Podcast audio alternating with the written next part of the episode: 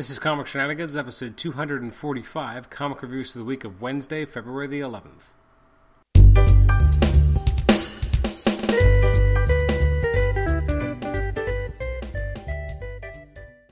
Welcome to Comic Shenanigans. This is episode 245. It's the comic reviews episode for the week of Wednesday, February the 11th.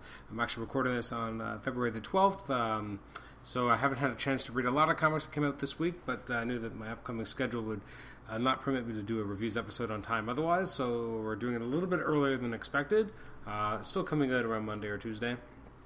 But uh, if you're wondering why I've only talked about seven comics, that would be the reason. I am your host, Adam Chapman. Let's jump in and talk about some comics. Uh, first up, we have All New X Men 36, which finally sees the end of the crossover with the Ultimate Universe. And man, was it kind of pointless and unnecessary and overly long. Yes, it was. All those things, yes. Uh, artwork by Mahmoud Asrar. It's written by Brian Michael Bendis. We finally see the end of the storyline. They go up against Doctor Doom. Uh, they're able to stop Doom, able to team up with the uh, the um, the mutant who sent them to this world in the first place. They get uh, they look at a few alternate realities as they try to help her, and then are finally able to get back to their home. Um, it just felt very unimportant overall. Like I don't really know what the point of the storyline was. Um, it didn't feel like it really added much of anything, except for the idea that now Hank McCoy really wants to change things at the end. But again, in classic Bendis fashion, he has um, you know Hank be like, "Oh, you know, I want to do something." Like on the last page, he's saying, um, "I saw yet another version of us, a world where the mutant condition is even worse, where evil, real evil, is everywhere. I'm sick of it, Jean. We need to change this world, and we need to do it now." And she says, "What does that mean?" And he just gives this look, and I'm like, "That's so typical to how he likes to end these issues." Um, so I'm actually kind of looking forward to Bendis leaving the X books. I mean, All New was so good when it started. I never was a huge fan of the where Uncanny was going. The first arc was all right, but everything since then never quite. Especially the current arc, which takes forever to happen. I mean, I've been looking at a lot of old comics, and you'd actually have like a complete story idea, and it takes him forever to get something across. And I know that he's doing it for the sake of characterization, but really, the characterization isn't that good, um, or just it's so plotting that it, it, it's painful. You need to have some plot progression. And here we finally have some plot, but again, it just ends so simply. Like, oh, well, we're done, and we found the mutant, and now we're going to go back home. Like, so what was the point of, like, what was this, five issues or something? Like, it felt like it went on forever. And I just felt really irritated by the end. The artwork's nice, but again, the story leaves a lot to be desired. Uh, so I'm going to give it a five out of ten. I'm just kind of fed up with the slow, slow pace and the way that Bendis just do spe- specific things. He does it every time. Uh, next issue is Amazing Spider-Man number 14, which is the last chapter of Spider-Verse. Uh, Spider-Verse was terrible. Let's just say it. Um, there was like one or two issues I really liked in the entire arc. Most of them I was giving fives and sixes, though. Uh, it's not that good a story. Um, it doesn't even feel like a Spider-Man story. Um, if you just read the main story, not the tie-ins, a bunch of stuff doesn't quite make sense.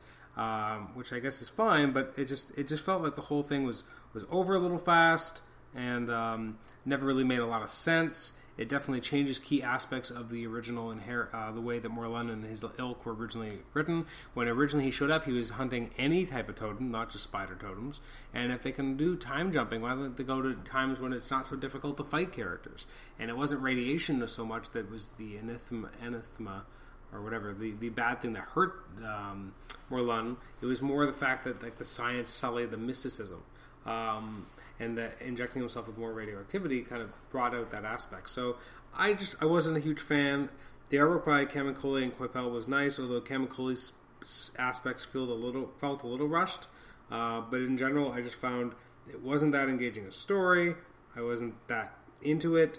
Um, I don't even understand where they leave off. Like I thought somewhere in the story we'd have Superior Spider-Man disappear to go back to his point in continuity, where eventually he would uh, you know, lose and like turn himself back, kill himself, sorry, and then let Peter return. Instead, we didn't even get to see that. So I guess that'll be in the epilogue. But I just felt like this was a painful slog. Um, I'm surprised that this was only like a standard sized issue too. Like you would have expected it to be longer, considering it's the big ending to this big storyline that ended up being kind of a mess and not nearly as interesting as they wanted it to be. I'm going to give it a five, and I think I'm being charitable, to be honest. Uh, next up is Batman Eternal 45. We're getting closer and closer to the end. Um, the end of this issue I liked because we got a sense of the next stop, which oh, in some ways reminded me of Hush, but it took like Hush had you know a storyline where you had a lot of different villains, and it was a, it was a detective story, and you know it was kind of like eventually saw Ra's al Ghul, saw Joker, all these characters, and we're kind of seeing a little bit of that in Eternal, but it's not nearly as concise and condensed and interesting. Uh, this issue is uh, written stories by Scott Snyder, James Tynion IV. Ray Fawkes does the script, and Kyle Higgins and Tim Seeley are the consulting writers, with Javi Fernandez on art. Not a big fan of the art. I'm not a big fan of the mysticism aspect of the story, uh, which has never really engaged me. The parts with Bluebird and Spoiler are really interesting, but the rest, a little bit, uh, again, more of a slog.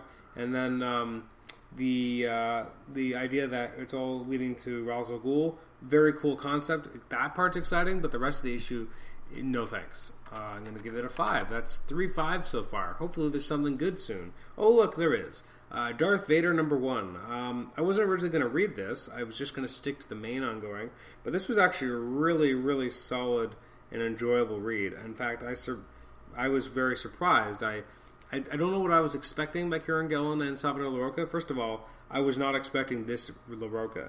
The artwork looks amazing, uh, much better than I would have expected.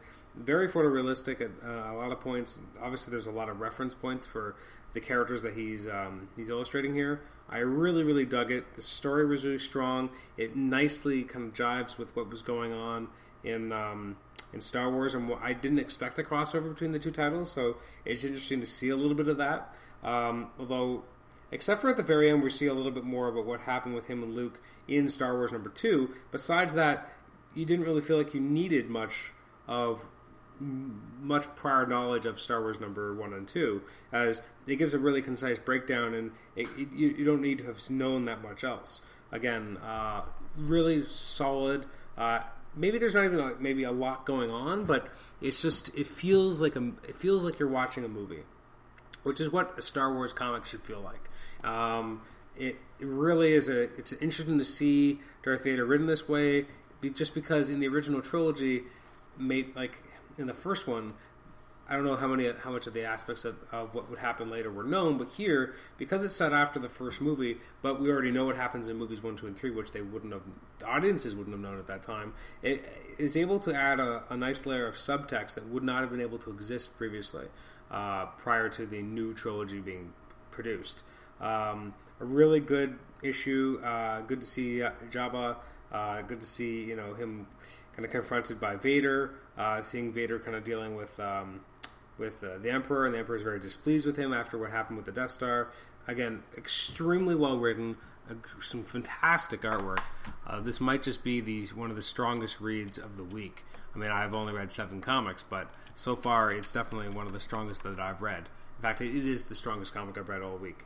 Uh, next up is New Suicide Squad. This is issue number seven. Now we've gotten a glimpse of what the new Suicide Squad is going to be, which looks terrible, which I'll talk about in a future podcast. Um, Black Hand, how the fuck is he on Suicide Squad? I'm sorry for my language, but that just doesn't even make any sense. Uh, this issue, it's all right. It has aspects of it I think are really interesting. The Deadshot spot's really cool. The fact that this um, this character who's been kind of controlled and is more like a robot at this point going after the suicide that part's cool. But the continued character assassination of this version of reverse flash was painful. Um, i just don't care about this version of um, harley quinn. Captain boomerang and uh, black manta are probably the most interesting characters in terms of their own um, the way they're written as they go up against this uh, character. I liked how this enemy character was written so that part was cool but again and even manbat was cool but it just feels like such a um, an odd book in terms of how it's kind of written and, and developed, and even the art again isn't always the greatest, although at times it's actually quite strong. Um, yeah, it just feels like such an odd book, and it feels like it doesn't really know what it is.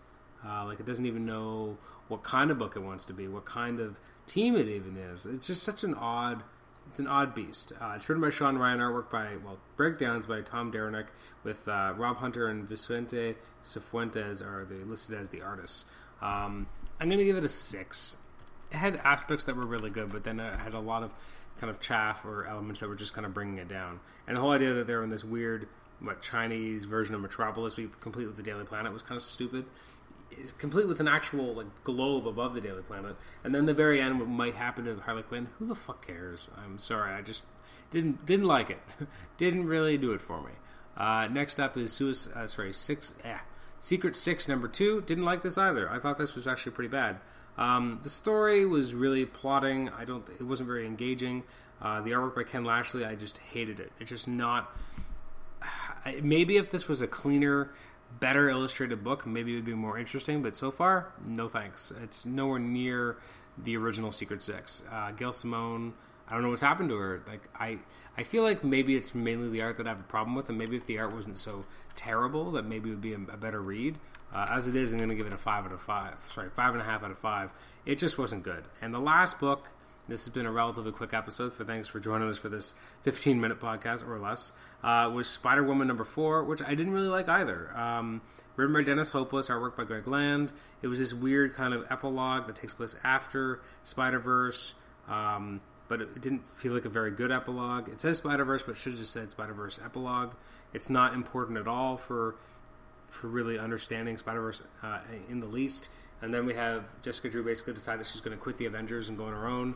I didn't need an entire issue of her trying to go and talk to Steve Rogers and tell him that. Um, the artwork's pretty because it's Greg Land and it's not as much photo reference as you would expect. There's a few things that really bugged me though. Uh, one was the odd use of um, of uh, Eminem lyrics, which I was like, is that really what they're doing here? And then and then it was, and I was like, ugh, really?